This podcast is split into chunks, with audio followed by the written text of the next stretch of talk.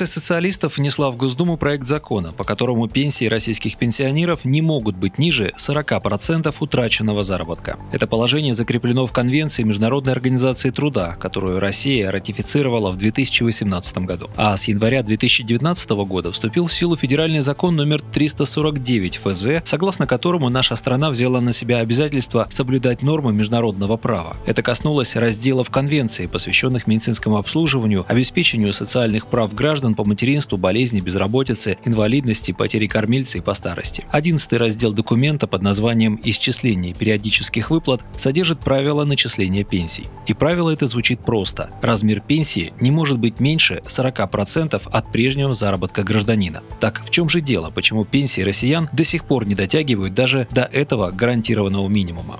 Как считают в партии «Справедливая Россия за правду», Минфин и Пенсионный фонд применение Конвенции и 349 федерального закона откровенно саботирует, оправдывая свое бездействие якобы нехваткой денег в бюджете. Исправить ситуацию призван закон прямого действия, предложенный справедливоросами. Об этом «Справедливому радио» рассказал один из его авторов, депутат Госдумы Свердловской области Андрей Кузнецов. Данный законопроект адресован и направлен на поддержку тех граждан, которые сегодня получают менее 40% своей заработной заработной платы, с которой они уходили на пенсию. В чем здесь разница? Дело в том, что действительно в законопроекте, который мы предложили, защищается положение конвенции международной, которую подписала Российская Федерация три года назад, о том, что уровень пенсии должен быть не менее 40% того, что человек зарабатывал. Это значит, что те, кто получал, так скажем, прожиточный минимум или чуть выше прожиточного минимума, они все равно будут на уровне прожиточного минимума получать свою пенсию. Этот минимум низкий. В России на данный момент средняя пенсия для неработающих пенсионеров составляет около 16,5 тысяч рублей, тогда как средняя зарплата 51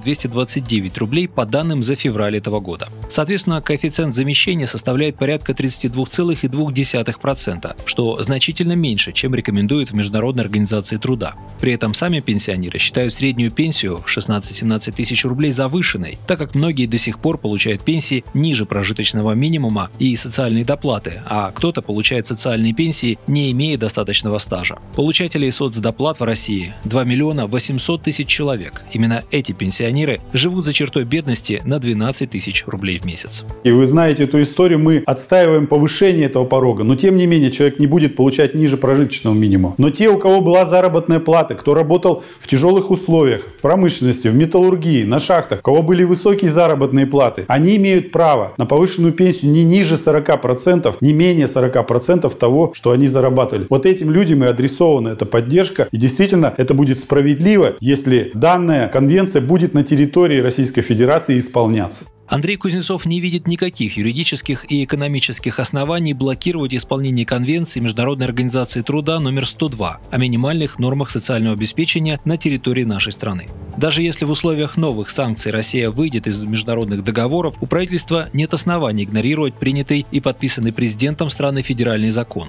Чтобы расшевелить чиновников, Государственной Думе придется принимать отдельный закон по справедливому возмещению утраченного заработка. Проект такого закона социалисты уже внесли в Госдуму и рассчитывают на поддержку коллег-депутатов всех думских фракций. Это была программа «Тема дня». Я ее ведущий Олег Александров. До встречи в эфире.